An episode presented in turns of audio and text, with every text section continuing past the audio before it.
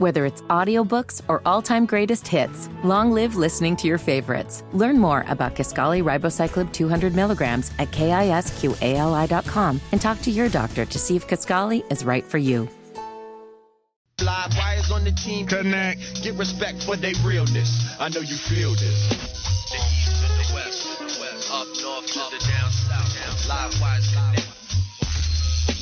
I may be younger, but with the receding hairline, I definitely look older than all three of you uh, Oh, no. gentlemen in here with me today.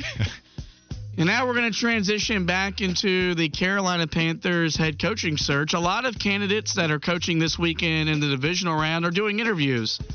That's not Texas offensive coordinator Bobby Slowik. Same as last week, you know, very grateful for every consideration, grateful for the opportunities, grateful to DeMeco, to Nick, Texans organization, you know, for giving me this opportunity. But right now, I couldn't tell you what's going on. I'm entirely locked in on, on the Ravens. Um, you know, I know coming up here pretty soon, that process is going to start pretty quick, but I'm going to cross that bridge when I get to it. Right now, right now, I'm just Baltimore. Not a, I'll, I'll- I'll start with you. What do you think of Bobby Slowik as a potential candidate to be the next head coach of the Carolina Panthers? If you're Bobby Slowik and you have clearly options, why are you picking this job? So, like, I like the Pan- I, I think the Panthers are doing their due diligence. I like the large search that they have. But if you're Bobby Slowik, this is probably the last place that you actually want to coach. Yeah, so here's the question that we're not I haven't heard asked really about Bobby Slowik as this gets more real. Would you rather be the offensive coordinator Ben Johnson style for a second straight year, working with CJ Stroud again, having confidence in building what you think is something good down in Houston, or would you rather strike while the iron is hot, so to speak, and be the next head coach of the Carolina Panthers? Do you leave CJ Stroud for the guy that was drafted one spot ahead of him if it means a head coaching title is coming with it? And I'm not so sure you do it, especially that Ben John now that Ben Johnson showed, hey, you don't have to lose your luster when you have a lot of people on you the first year. Joe Brady did it. And, Joe Brady didn't get a job, and then of course he was like going back to college and you know being a third tier coach. But Ben Johnson is still as coveted as ever. That's the thing about Bobby Slowik. I don't know what he values the most. Yeah, and so you know this is a roster that has a chance to be rebuilt. The Panthers have good, not great cap space. Uh, as of Monday, they got around 40 million in cap space for 2024. So, I mean, who knows what's going to happen as far as when free agency hits? Are they going to go after that de facto number one wide receiver and get a guy like a Tee Higgins and maybe a couple of other pieces around that and try to retool that offensive line? And I think this team uh, becomes much more attractive after that. And so I think the plans that the franchise has, and as far as who they target, I think it's going to be important to a potential head coach as well. And potential head coach could attract said free agents. So uh, I think if you're Slowik, it just depends because not I always talk about that that coach's ego and to be the guy to turn around the Carolina Panthers carries around so much cachet that I think there will be at least one to two coaches that will see that challenge and want to pursue it. What you got for us, Fitty? All right, moving on. Adam Schefter just tweeted, by the way, the Titans have completed their head coaching interview with uh, Panthers offensive coordinator Thomas Brown. So that process is done. Remember after the season, guys, when everybody was being honest about how bad the year was, Adam Thielen said he may have to look to go somewhere else because he wants to win a championship before his career is over. Pretty honest assessment. Well, that prompted Cam Newton to go on his fourth and one podcast and say those comments by Adam Thielen display a lack of hope here in Carolina. Adam, you in a f- up situation. Dog. Ain't no oh, other way to put it. Yeah. Like, let's just call a spade a spade. A Y'all don't a have hard a. place. F- you just fired your GM. You don't know who the GM's going to be. Damn. You, you you fired your head coach. Damn. Y'all was playing with makeshift coaches, and it's just you got owners throwing cups and drinks. Damn. It's a fucked up situation. And we haven't seen a lot of times in sports where you go from worst to first without a process happening. Mm-hmm. It wasn't too many things where the fans have hope going into the offseason. And that's that's what people aren't getting. Or that's what upper management is not getting in Carolina. It's like, bro, these people who are keeping you in business, keeping the lights on, they ain't even they don't got no hope. Uh, Walker, three F bombs from Cam and a, a direct shot at Dave Tepper's uh, cup incident, Yeah. not helping his can uh, his case to be the next president or the first ever president of the Panthers. Well, and we no, it is not. No, maybe that that's not the way you negotiate if you really want this thing. But I think he sees the writing on the wall after two public requests to be the president. I'm sure he's not heard back, and now he's going scorched earth, dropping the f bombs on David Tepper. He's right about what Adam Thielen was feeling, though. When Adam Thielen was at the end of the season, and we get it. Here's a veteran that signs with the Panthers, yeah, because it's a good deal for him, especially at that stage of the career. But also, he thought they were building something that would start better than this.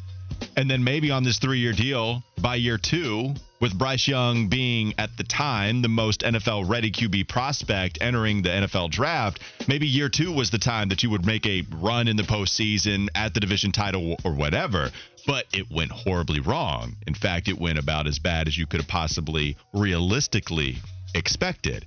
And Adam at the end of the year was saying, yeah, it didn't go well. Not going to lie to you. Hmm. And some of those comments, I, I, not shocked by it, but they were telling on how he thought about the situation. And so I'm with what Cam is saying. Yeah, I think everybody can understand where Adam Thielen is coming. Yeah, me too. And especially we know receivers. Adam Thielen's no diva, but we know a lot of receivers are. And so for him to come in and have kind of a renaissance season for himself and still look at things, you know, very pessimistic, I think is quite telling too, Walker, because you would think that this would be a guy that in a lot of cases with receivers that would put up the numbers he did would be like, well, you know, it wasn't great, but you know, I'm looking forward to coming back here because they want to come back and be the man again and catch another 100 passes. But I thought that that was very transparent um, by him, and so you know, I side with Cam Newton on that one. Well, and, and not that it was just Adam Thielen. We heard about this with Hayden Hurst talking about Bryce Young's struggle, and it was cool to see him defend Bryce, right? Like instead of just saying the whole situation is terrible,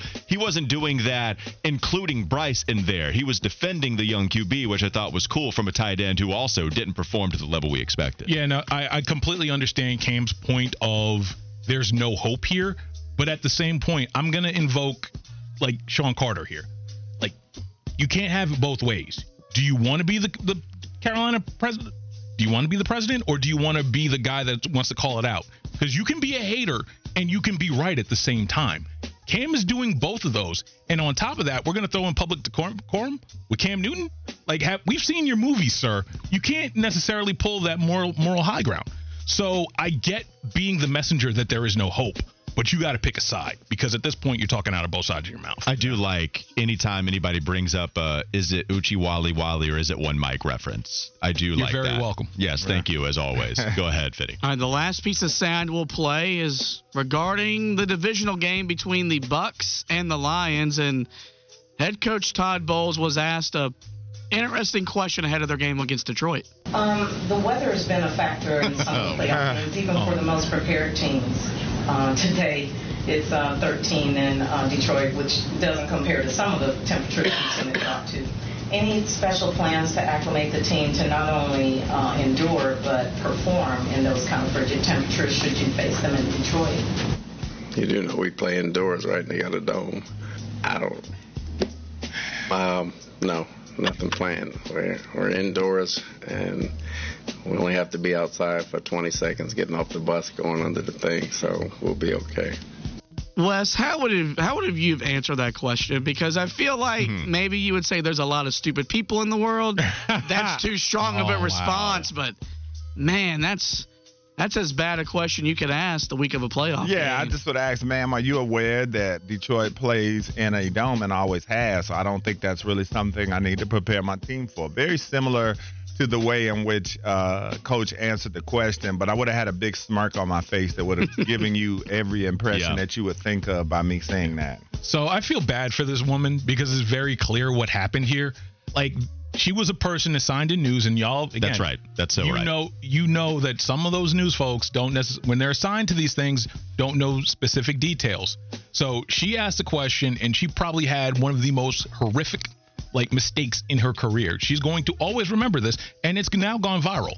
So I feel bad for her, but it's one of those things like now you know to do your research before you head, head out to oppress her. So Yes. it's one of those life lessons as Yeah, well. uh, we just tried to make the is it Oochie Wally or is it one mic? Don't speak from both sides of your mouth, and yet Yeah. I'm going to understand both sides here. Like you have to understand this probably is somebody from the news world, just like we saw here in Carolina in 2015 when there were so many other people suddenly interested in a 15 and 1 team that is going to the championship, but they don't know a lot about the Carolina Panthers journey, and so they're not asking as well-informed questions as Joe Person or Scott Fowler or anybody else that has been covering this team for quite some time. So I do feel bad for her too. What does this brings up a point for me? I think I think I've told this story before, but there was one time where Bill Bender of the Sporting News. Oh no. I know, yeah. I, we brought him on, and we were talking about the college football coaching carousel, hiring you know guys here and there. Oh dear. And I was sick, and I was out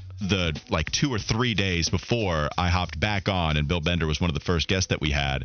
And there was a fake account that got a lot of people that said Mike Leach took the job at Mississippi State or at Ole Miss, excuse me. And so I asked Bill Bender, what kind of job do you think Mike Leach is going to do at Ole Miss? And Bill Bender said, is he the coach for the Rebels?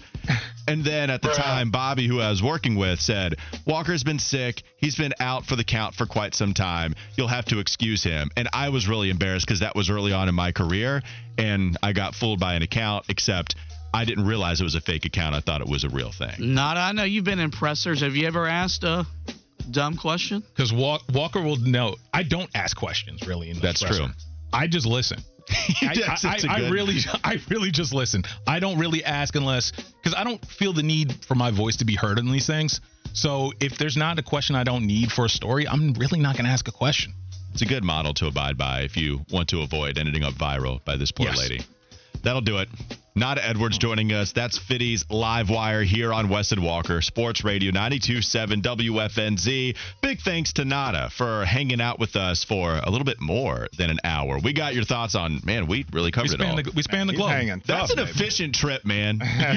we, we usually spend too much time talking about fig Newtons and oatmeal cream pies, but I think we really touched on every single thing we needed to with Nada's appearance today. And we, we, thank handled you the for earth that. today. We handled the earth, in the words of Raekwon. We appreciate it, man, and we love it. I mean, we're flattered that you'd want to stay this long. We are flattered. Thank you so much. Eye on College basketball producer. Go check that out. The authority. I'm not going to make the same mistake as last time. I said one of the authorities. I will say the authority on all of college basketball because there's a Tar Heel podcast over there too. I'm trying to make sure everybody's happy. The Heel Tough blog is one of the best blogs I've read. Period on college basketball. Period. Woo! You're going to be welcome anytime, huh? You're Take gonna be notes, Walker. Take notes. Nada Edwards, go check him out on Twitter at Nada the Scribe. Also helping Gary Parrish and Matt Norlander on the Eye on College Basketball Podcast. Contributes here on Wes and Walker. Contributes on Locked On Hornets. Nada, we appreciate the time, man. Catch y'all next time. No doubt, man. A lot of fun.